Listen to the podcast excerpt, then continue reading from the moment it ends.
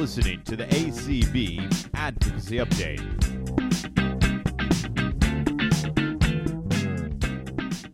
Hey, everybody, welcome back to another episode of ACB Advocacy Updates. This is Claire Stanley, the Advocacy and Outreach Specialist here at the American Council of the Blind. And my, I wanted to call my lovely co host, but I don't know if that fits. I have to come up with another term. But my co host is. Sorry, Claire, you can use charming, smart, um, dapper, especially humble. Dapper. Yeah, and humility might be my greatest quality. um, and, and, this is Clark Rachfal, ACB's ad, director of advocacy and governmental affairs. Um, thanks to everyone who is joining us over ACB Radio, as well as and probably uh, laughing at us right now. streaming over your favorite podcast player. You can always find out more about ACB at www.acb.org or shoot us an email with any advocacy questions. That email address is advocacy at acb.org.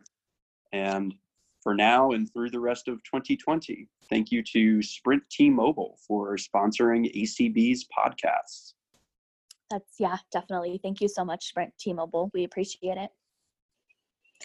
So, today, what are we going to talk about? I don't know. What are we going to talk about, Clark? Are we just going to hang out for a while and shoot the breeze? I think that's basically it, Claire. I mean, there's okay. there's a lot going on, um, but it all is related to wait one Clark, one overarching on. issue. Hold on, there's a lot yes. going on in the world right now. What are you talking about? Nothing's going but, on. Claire, 2020 has been a very easy year. Nothing's going on in 2020. Claire, have you just been, you know, hiding out in your house all day for like the last I don't know, five months? I think we've all been hiding out in our house for the last five months. yeah. Yeah. Oh, yeah, there's that whole coronavirus COVID 19 thing going on. Huh. That's right. Yeah, I almost forgot.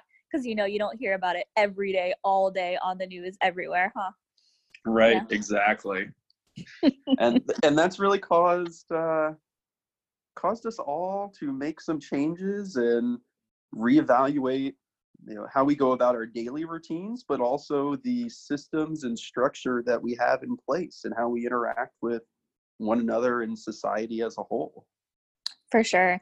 And you know just to take that a step farther it's definitely impacted those of us who are blind and visually impaired and those who have just general disabilities. It's really started to rock you know the foundation of a lot of these public services um, politics the government that kind of thing. It's really had a you know a, an impact on those of us who are blind and visually impaired in the way we interact with the system and that kind of thing.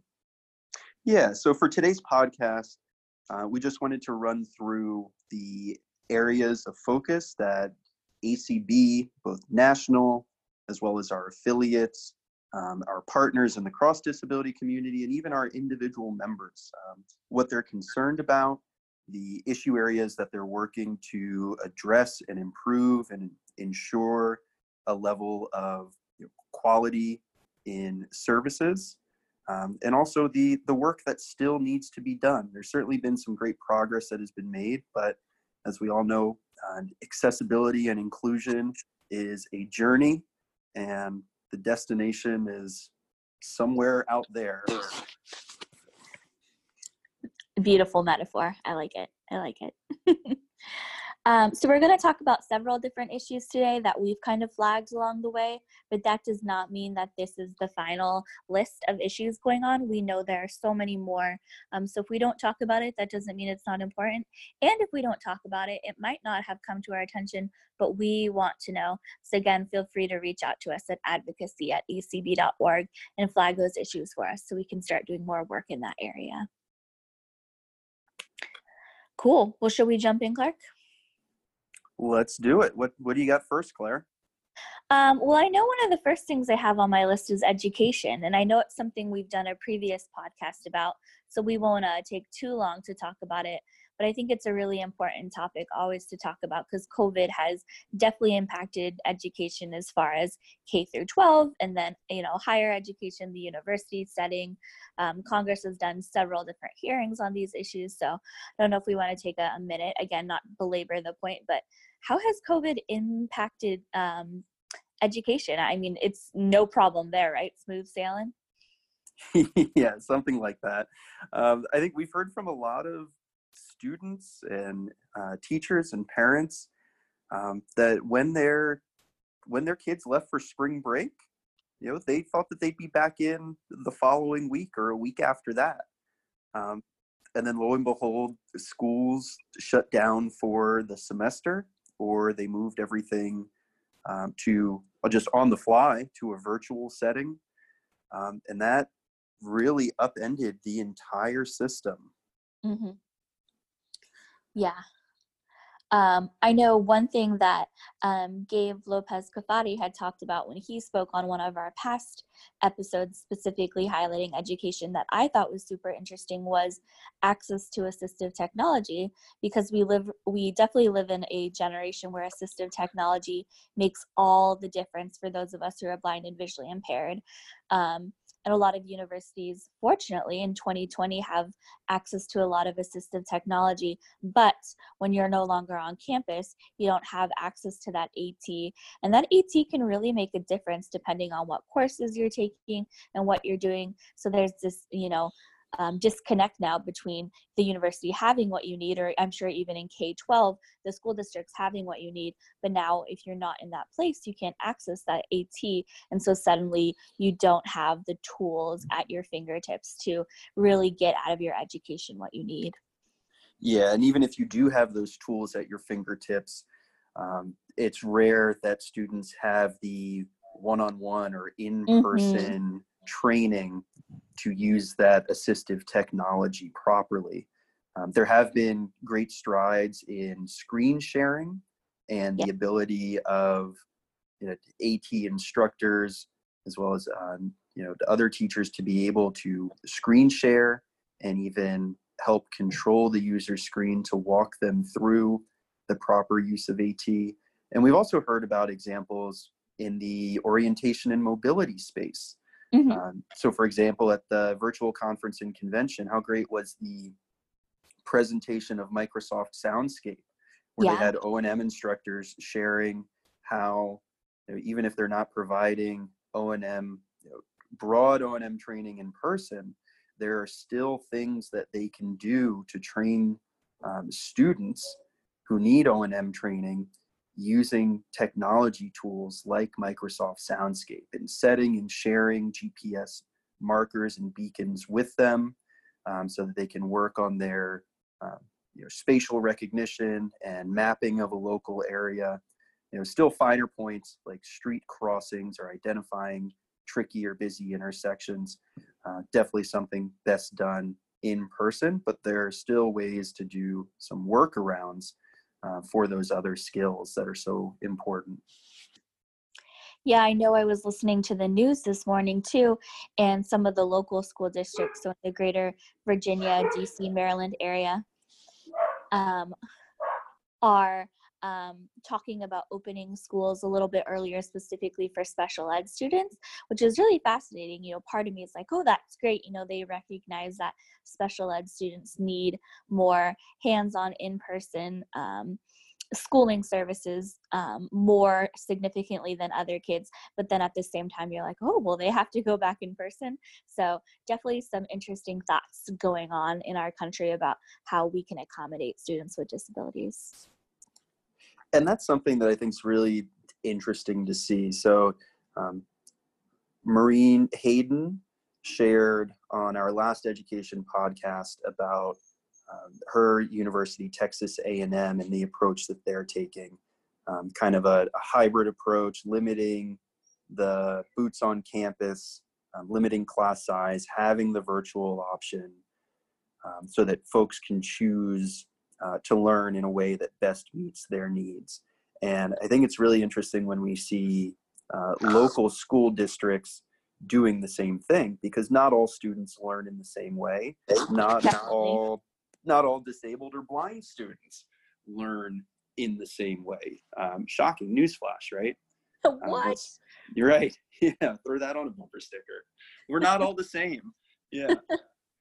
Um, so the as much as school districts and universities can have a, a flexible approach, you know that lovely ACB core value of flexibility uh, to meet the needs of the individual, and it may be that some students learn better in person. It may be that some students have the resources at home that they can be just as successful from home. And by allowing some students to go home, it would keep down the number of students in the classroom and allow uh, the students in the classroom to be more socially distanced, but also ensuring that those who need to be in person can get the, the education and resources that they need. So I'm really encouraged when I hear um, about the multiple approaches being taken and the, the flexibility that's in, in place. Yeah, I definitely agree. Well, Clark, let's move on and drive forward and I need to work on my puns. Uh, but let's let's oh. drive forward and talk about transportation. nah, nah, I'm pumping the brakes here, Claire. Uh, so for people that um, I guess feel that they're they or their students are not getting what they need um, as we move into the fall here for the kicking off the the school year, what are some things that they should do, or what options do they have? Um, well, of course, you can always reach out to ACB. We are always, um, I, I hate to use the word excited because we don't want to hear that you guys are struggling, but we are always happy to hear from people and would love to assist. Um, there's lots of resources out there. Um, we'd always encourage people, if they need legal assistance, to look up your local protection and advocacy office.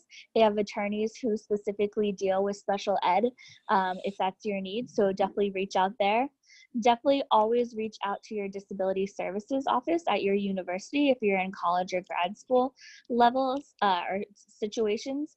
Um, so take advantage of all the resources that, that are out there because you shouldn't just kind of, you know, go at it alone. We want to make sure that you guys have the resources you need to be successful in the education space, whether you're a parent of a student or a student yourself. Um, there are definitely resources to to utilize. And to add to what Claire said, uh, there's been several advocacy update podcasts on education. Um, one just done at the, the beginning of August or late July, interviews with um, Tony Stevens from a parent's perspective, Maureen Hayden from a university student's perspective, and Gabriel Lopez Cavati, um, the pers- perspective of a college's disability support services staff uh, as well as we did a podcast with ACB First Vice President, Mr. Mark Richert, um, in his role as Interim Executive Director of AER BVI. Uh, don't ask me what that stands for. um, you get special about, points if you can name all the letters in that. Yeah, that Association for Education and Rehabilitation, Rehabilitation for Blind, and Visually Impaired. Yeah. yeah. Woohoo! There we go. Uh, but talking about some of the federal uh, policy proposals and initiatives that are going on. Um, so I'd encourage folks to look those up, as well as the podcasts that were done by ACB's Special Education Committee. Now, Debbie Grubb and her folks put a lot of work into preparing those resources for, for parents and students. And then finally, the point I'd like to add, in addition to you know, finding those resources and learning from them, start having these conversations yesterday. You know, if you're not sure about what the fall is going to look like, contact uh, your students, teachers, or your teachers. Contact your school, um, you know, board of directors or county supervisors for education. Get in touch with your university. Find out what potential options are available uh, to you as an individual, as a parent, as a student. Uh, so that way you can develop a plan and act accordingly, um, whether that's receiving the accommodations and resources you need or knowing that uh, the resources that you would like available are not going to be provided and then you can potentially pursue next steps as well great well shall we move forward I suppose so. I'll I'll give you the uh, the green flag. The green flag is that the color you use when you move forward in a? Uh, that's a little racing term. Green means go, so you wave the flag at the start, and the Gotcha. allowed to go. Yeah, I apologize. I don't know my car culture facts. that'll be car culture. ACB car culture will be the next podcast. That's right. you know, autonomous vehicles are coming. So, yeah. Cool. Well, we can talk about transportation now because it's definitely been impacted by COVID in a lot of ways. And I'm sure everybody who's listening is nodding their head because that's definitely something we we are all impacted by in the blind and visually impaired community. Um, public transportation has really been impacted and i'm going to personally say negatively impacted because the options now are really limited and it's hard for those of us who need public transit um, to to get the uh, the services we need because of covid. So um, some are, what are some of the things we're seeing? Well um, there are a lot of different policies now out there that have impacted public transit like now you have to load from the back of the bus.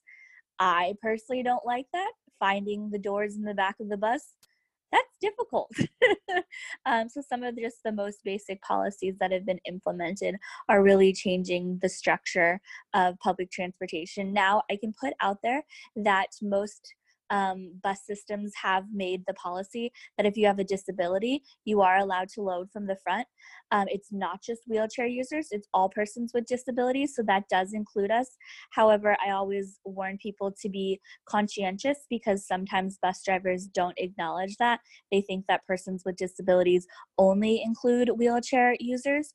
Um, so just be really really conscientious of when you're taking public transit that know that you are technically allowed to load from the front as a person who's blind who uses a white cane or a guide dog or have low vision but know that the bus drivers aren't always going to recognize that so just be really really aware of your surroundings when you're using public transportation And Claire, the the foundations of you know, COVID provisions for transportation seem like they're built on shifting sands, right? So the provisions that are in place one week may change depending on For the sure. level and phase of reopening in a jurisdiction.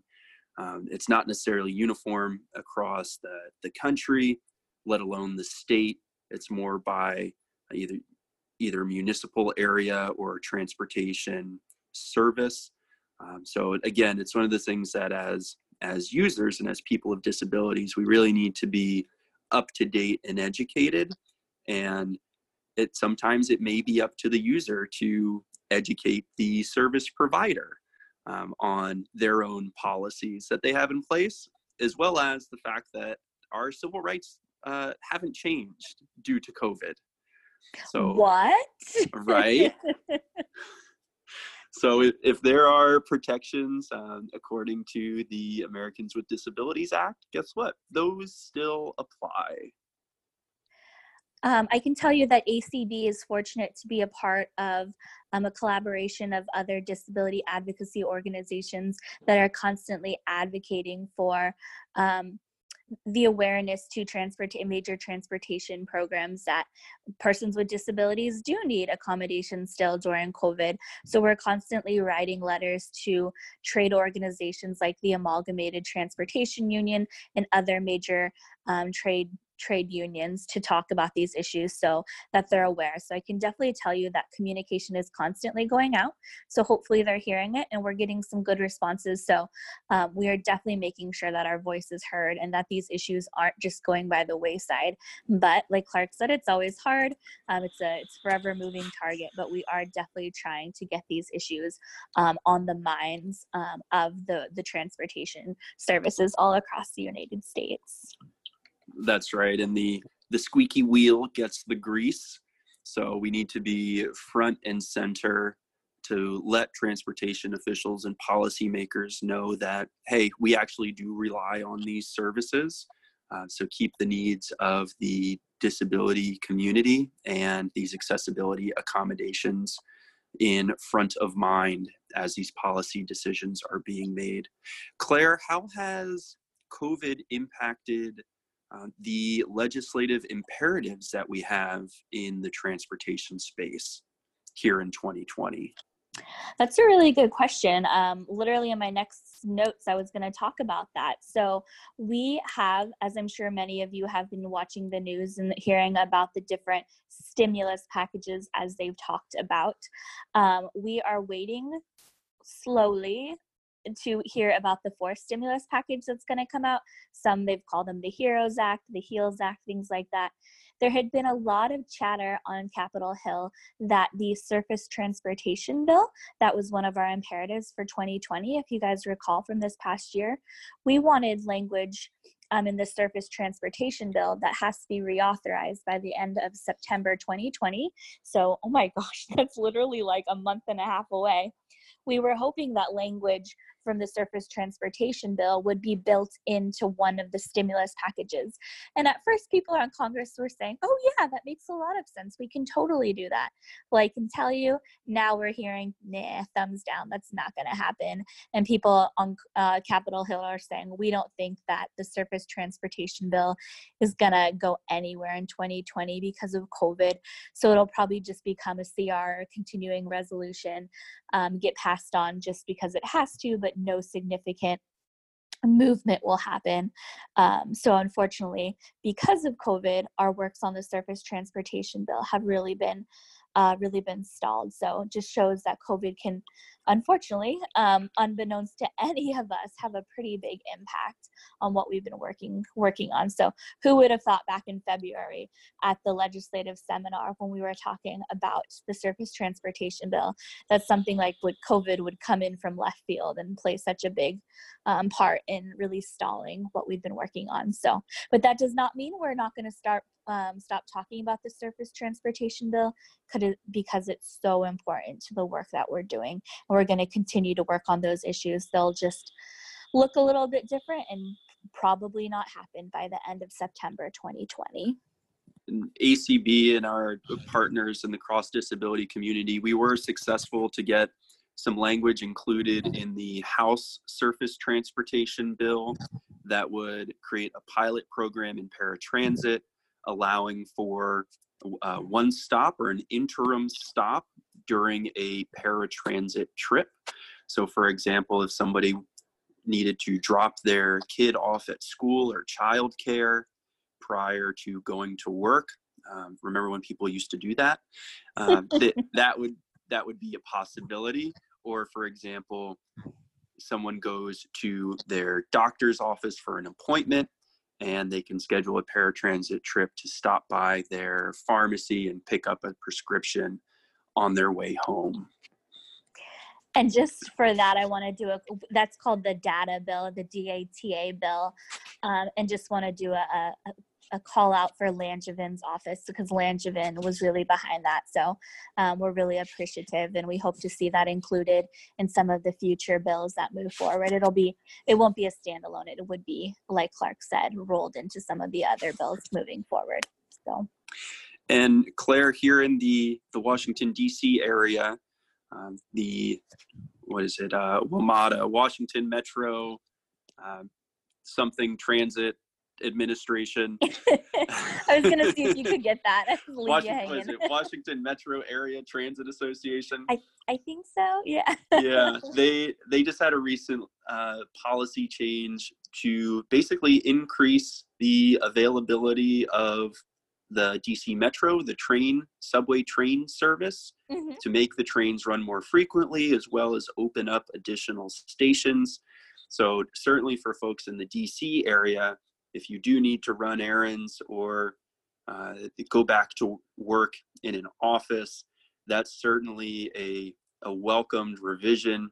And I, I'm sure different parts of the country, transit systems are assessing the needs and health and safety of their employees as well as passengers so that they can bring back these services you know, and bring them back online in a more full capacity as well.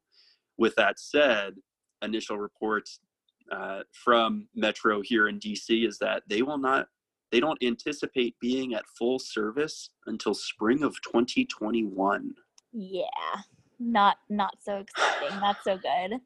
And to accompany that the way that the americans with disabilities act works for paratransit services and most of us use paratransit in some way shape or form um, you only have to have paratransit services that run parallel with public transit services in your area. So if public transit is cut legally they can cut down uh, paratransit, which is quite a bummer for those of us who rely on it because, you know, it we need more than ever we need paratransit to do mm-hmm. basic things like going to the grocery store. So thankfully here in the DC area, they've done a pretty good job of continuing paratransit services with certain limitations. But if your community is having significant cuts to paratransit, please let us know. Again, they have the right to do that.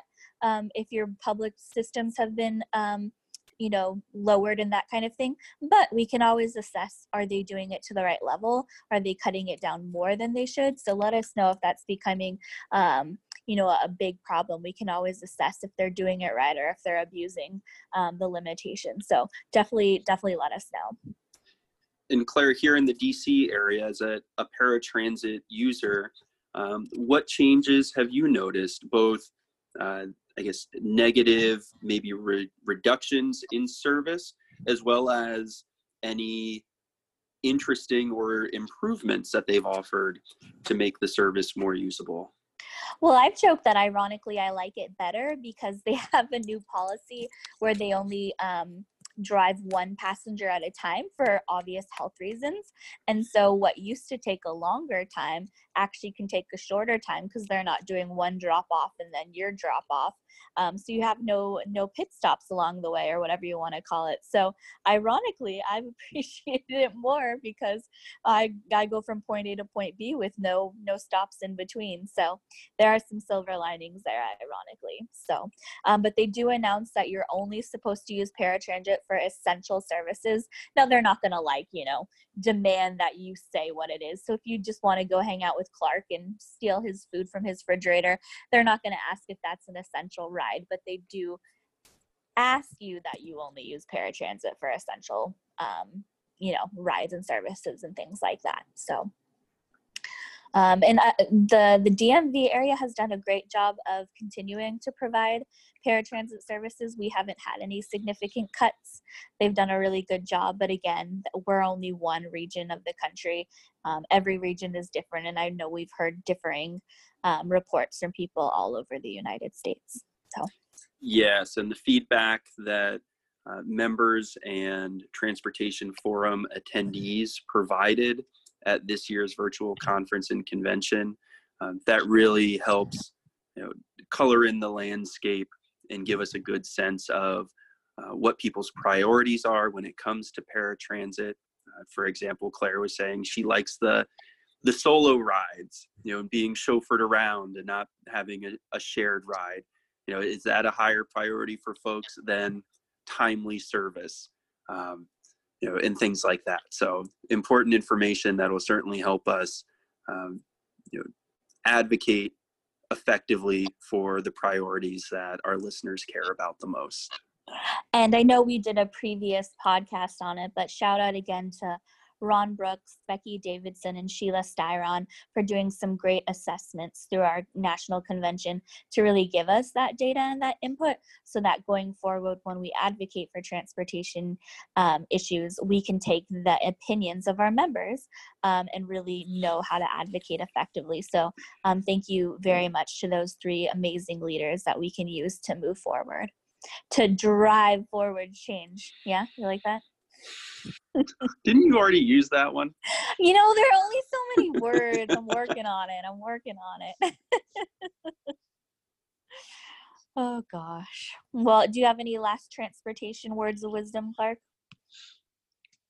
No, no. I think we covered the the waterfront here, and as always, like Claire said, if paratransit has been changing, um, in your view, negatively to have a, a truly adverse impact on the usership of the service as well as public transportation in your area, please reach out and let us know.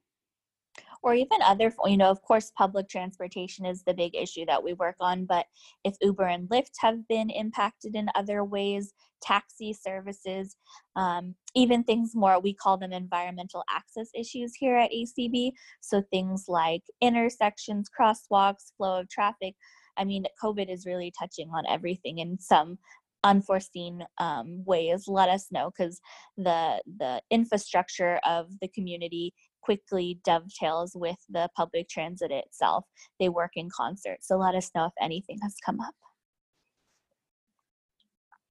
Cool. So the next thing we can talk about which is very timely healthcare. I mean we don't need healthcare right? I mean covid isn't that big of a deal right?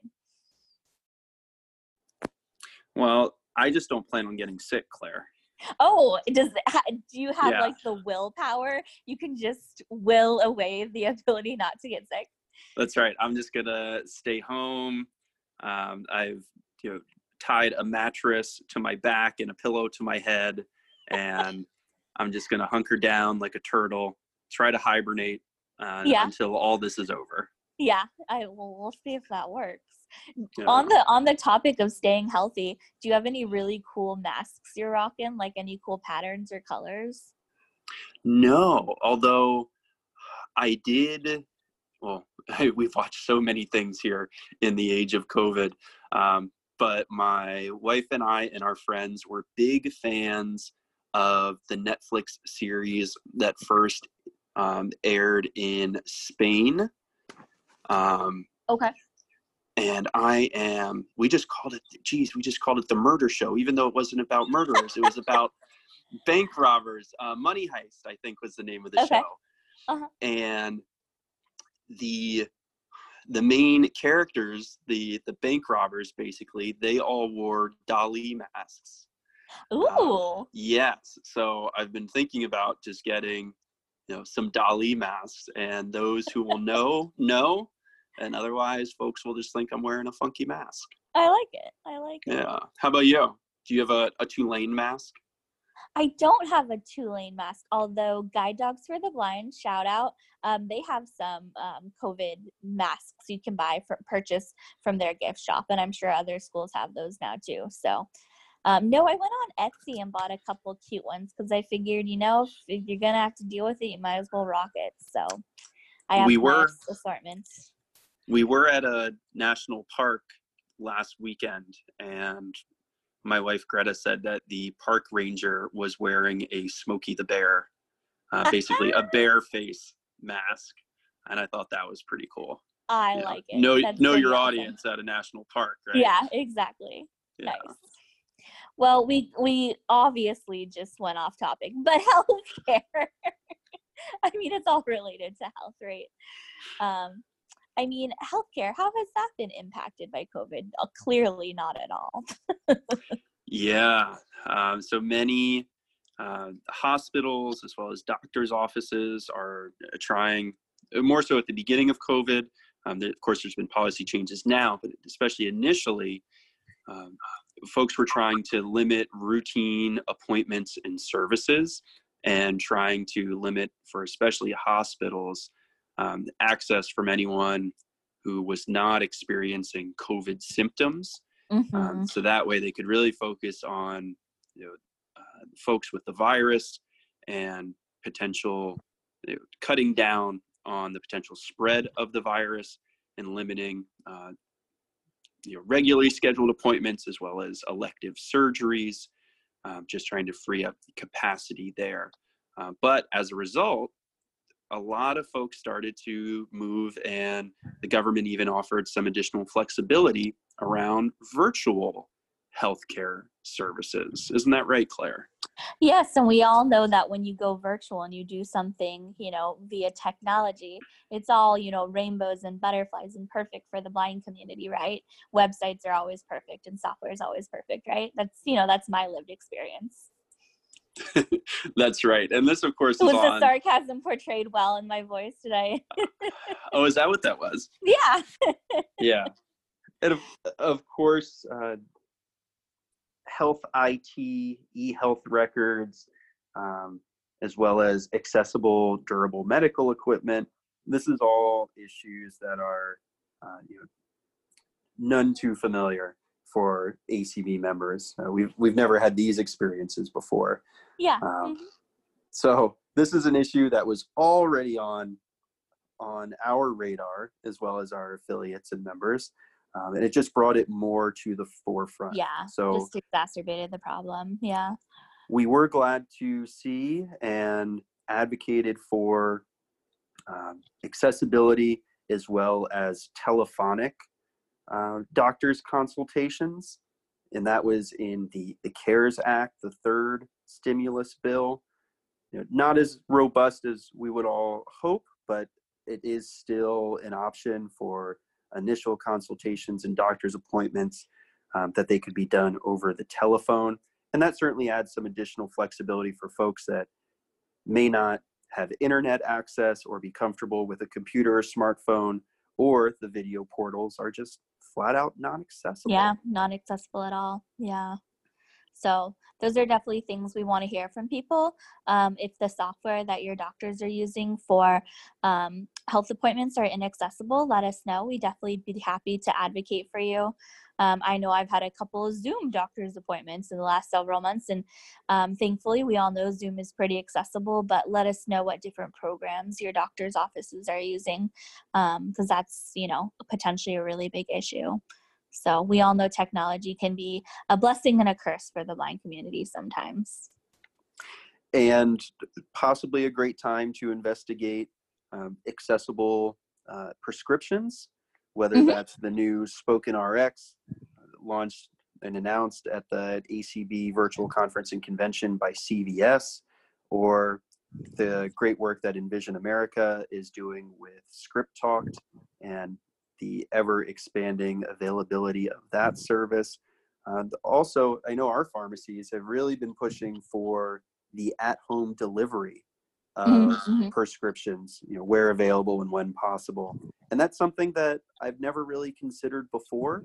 You know, and I always like the certainty of going to the pharmacy at a, a date and time certain and being able to pick up the prescription. But now I can certainly see why folks would want that convenience of prescriptions uh, being packed properly and dropped off at your doorstep. Yeah, for sure. Um, one other um, healthcare related issue that I would love to hear, I've actually heard it from a couple of people already, but I'd love to hear more are about COVID testing sites because most COVID testing sites are drive throughs, which obviously is not going to help us. Um, unless we have, unless somebody has access to a cool autonomous vehicle already, and if you do, give me a call. I want to try it.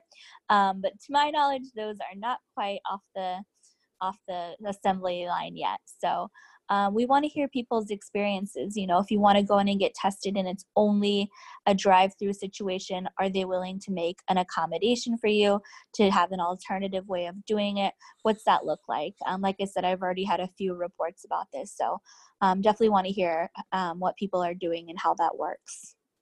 And we know that the ACB members and the Florida Council of the Blind, um, that they've been on top of this issue in uh, Miami-Dade County when they first rolled out uh, drive-in only testing sites, and the Protection Advocacy Organization, Disability Rights Florida, has been on top of this issue down there. And again, a lot of times, much like transportation and education, um, education is really what it comes down to Mhm. when local jurisdictions are making these policies they're not necessarily thinking how it impacts people with disabilities so it's it unfortunately the burden a lot of times falls on us and our members to educate them um, to raise these issues make them aware of them if there are not accommodations in place Exactly. Yeah. You mean people don't think about us immediately?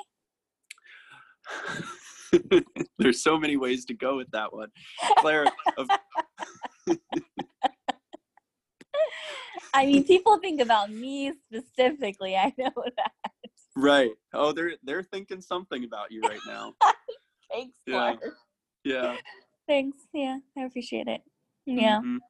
So again, keep us posted if there's anything in the health field. Obviously, it goes without saying that health the health field is one of the biggest and most important components of our lives right now, whether we like it or not. So, if there are any access issues, whether it be telehealth or physical access or who knows, um, let us know because it's more important than ever that we have access to healthcare.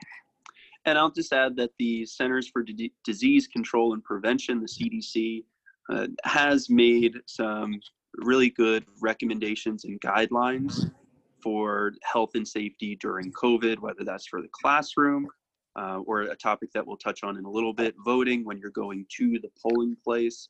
Uh, basically, wear a mask, don't touch anything, wash your hands frequently, use all the hand sanitizer, and stay away from people. That's really what it boils down to. And Claire, what are we seeing on the the rehab front?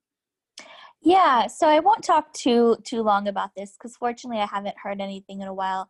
But I just wanted to flag for our listeners that we had heard in the early days of COVID, at least, that um, some voc rehab services from state VR programs um, were floundering a little bit on providing services during COVID. Um, they had said that they couldn't provide services remotely, that they had to be in person, and as a result, they were delaying the process people weren't getting things like assistive tech or school funding. So VR was kind of floundering to figure out how to provide services virtually or arguing that they couldn't provide things virtually at all. And so obviously, we don't want things to come to a screeching halt just because of COVID because people have to go to school in order to get jobs and things like that. So um, I just wanted to highlight this. So if anybody's having issues, let us know so we can address them and figure out what's going on. So yeah. And then one more item on this front. Claire, you helped draft a letter for ACB um, just in the last week or two with regards to provisions from a bill called the Safe to Work Act. And the provisions of that bill were included in the draft COVID 4 stimulus um, in the US Senate referred to as the HEALS Act. But what were some of the provisions of the Safe to Work Act, and why did ACB feel it necessary to weigh in? Um, I apologize. I am blinking for a second on all the provisions. Do you mind expanding a little bit and I can jump in? Absolutely. So, the Safe to Work Act um, was a, a bill, and the intent of this bill is to provide some liability protections um, for employers. Yes, thank so you. So that they can have employees come back to work for folks who have been furloughed or laid off. Um, so the businesses could be up and running and avoid any lawsuits or liability related to COVID. Um, but they mm-hmm. included some additional provisions that we did not think were necessary or appropriate, right, Claire? Yeah. So, kind of the big scare might be a harsh word, but the big scare with legislation like this, and I've heard of um, pushes for similar things in the past is that if you try to take the liability away from employers is one of the areas we've talked about significantly but it could be other business as well. If you take the liability away from these companies to say oh well you know because of covid we won't hold you responsible that can easily be abused you know? Um, we want to make sure that the americans with disabilities act is not chipped away at. It's not um, lessened because of liability arguments that yes we don't want people to be you know thrown on the bus um, litigation wise because of covid but no employers they still have to provide accommodations for people with disabilities. They can't say oh well because of covid this is going to happen so we're not providing accommodations. So we want to make sure that the ada is held up um, as strong as it can and that it's not chipped away in any way shape or form Yes, and the scary part about this bill was that there were specific references to the employee protections of the Americans with Disabilities Act and providing uh, cover for employee employers to not provide accommodations under the ADA mm-hmm. um, due to COVID.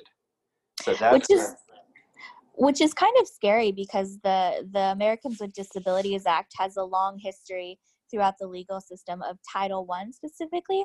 Title One deals with employment. There's a long legal history of Title One really being um, you know worked away at and that was something that the ada amendments act of 2008 uh, really stepped back into to repair so heaven forbid we see once again that happening so i think that's why we're all a little anxious to say don't touch it yes and acb nfb and afb all sent letters to congress on this issue um, and claire the ada already has a waiver process in place for undue burden, correct? Exactly. Yeah. It's uh, we often use the the language from the ADA, the direct threat argument, that um, you know, if the accommodation one is an undue burden and if the accommodation would be a direct threat to the other employees, then they don't have to do it. So um, there's always, like you said, there's always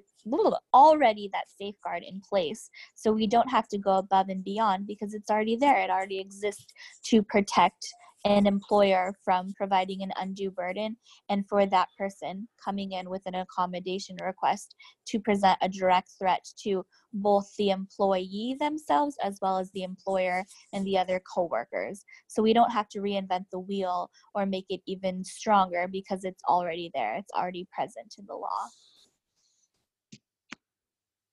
Exactly. Cool. Well, yeah. So as far as work goes, we're continuing to keep an eye on what's going on.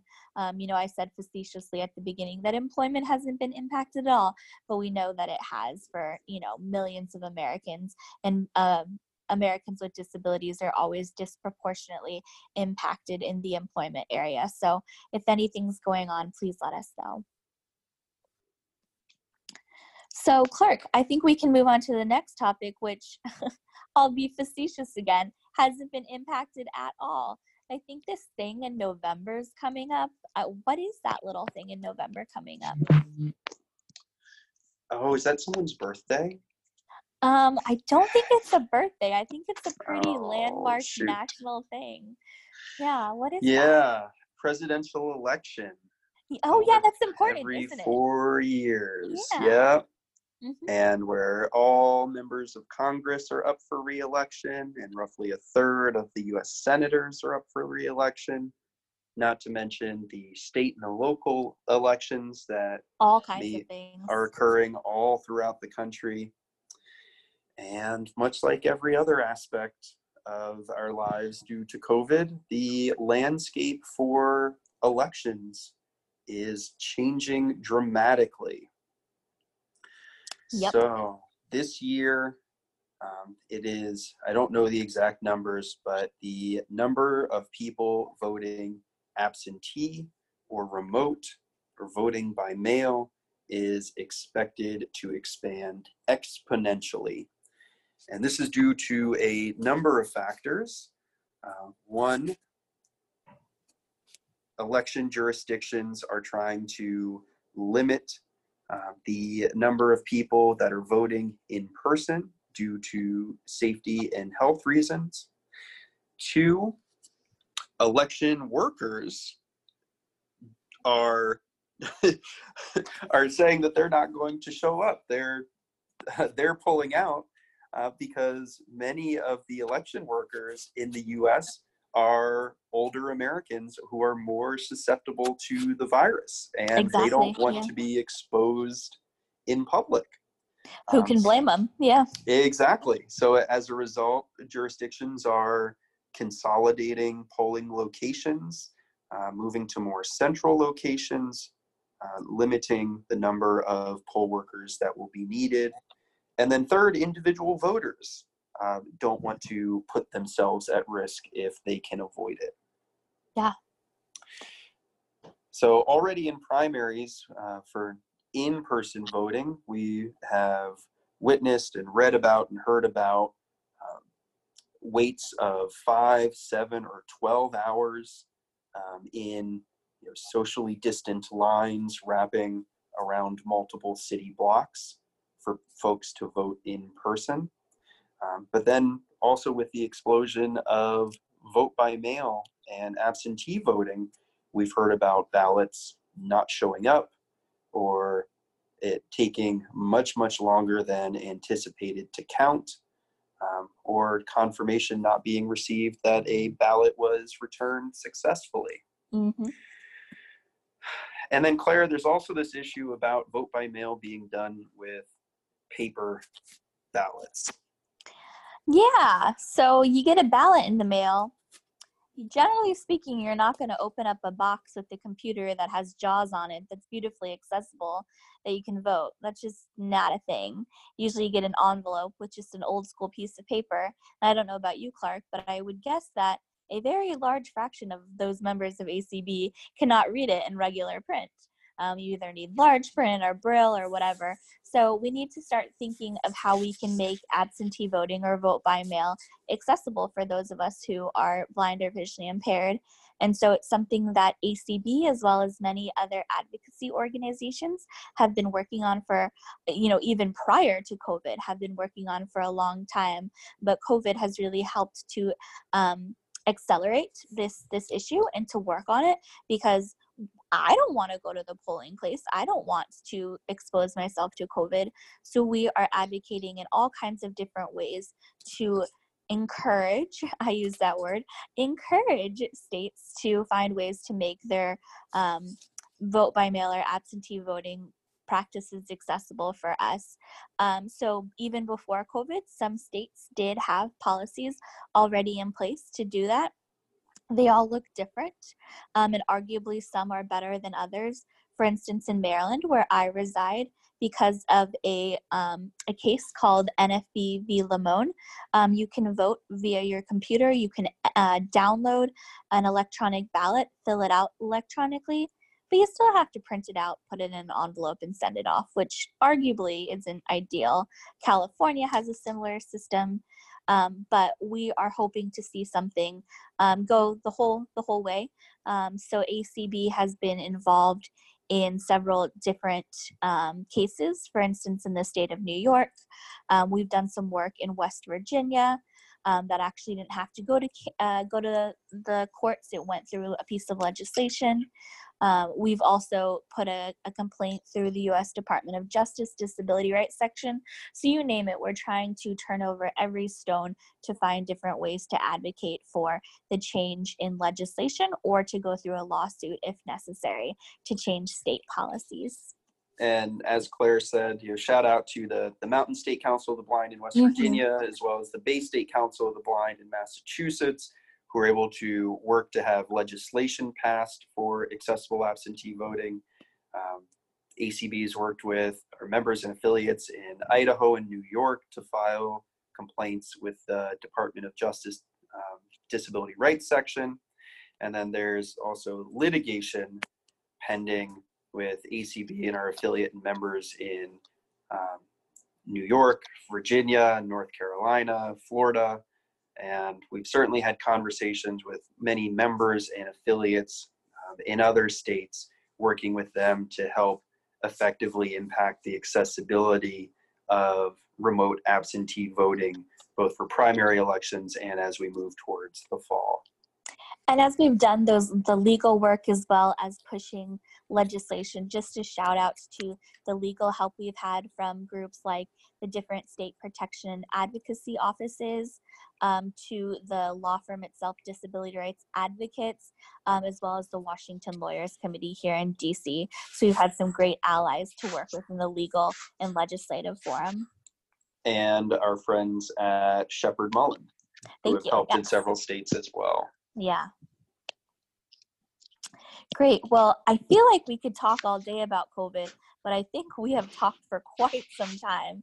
Um, it's a- Yes. It's a big issue, and knock on wood, I don't think it's going to end anytime soon.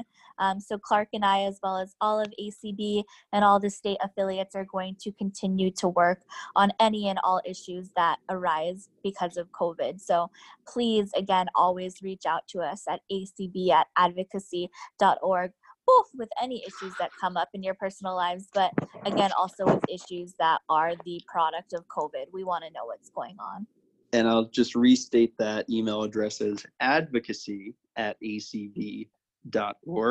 And I will also encourage folks, if you want to become more educated on voting, uh, to visit the Accessible Voting Toolkit on the Yep. ACB website at acb.org slash voting. Uh, you can also visit the acb.org homepage and then link to the COVID response page that is linked from the homepage uh, to read about uh, different tools and resources that are available, as well as the advocacy work that ACB has been doing during this time of COVID. Exactly. Yeah. Great. And one more plug out there one issue we did not talk about on this podcast um, the changes that are occurring at the U.S. Postal Service. This is still a shifting landscape that we are monitoring closely.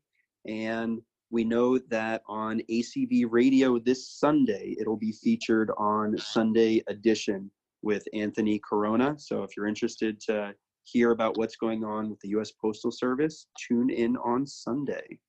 Awesome. Great plug. Well, in this crazy time of COVID where things are forever shifting and it seems like there's a new issue every day, Clark, what should we do? Keep advocating. Thanks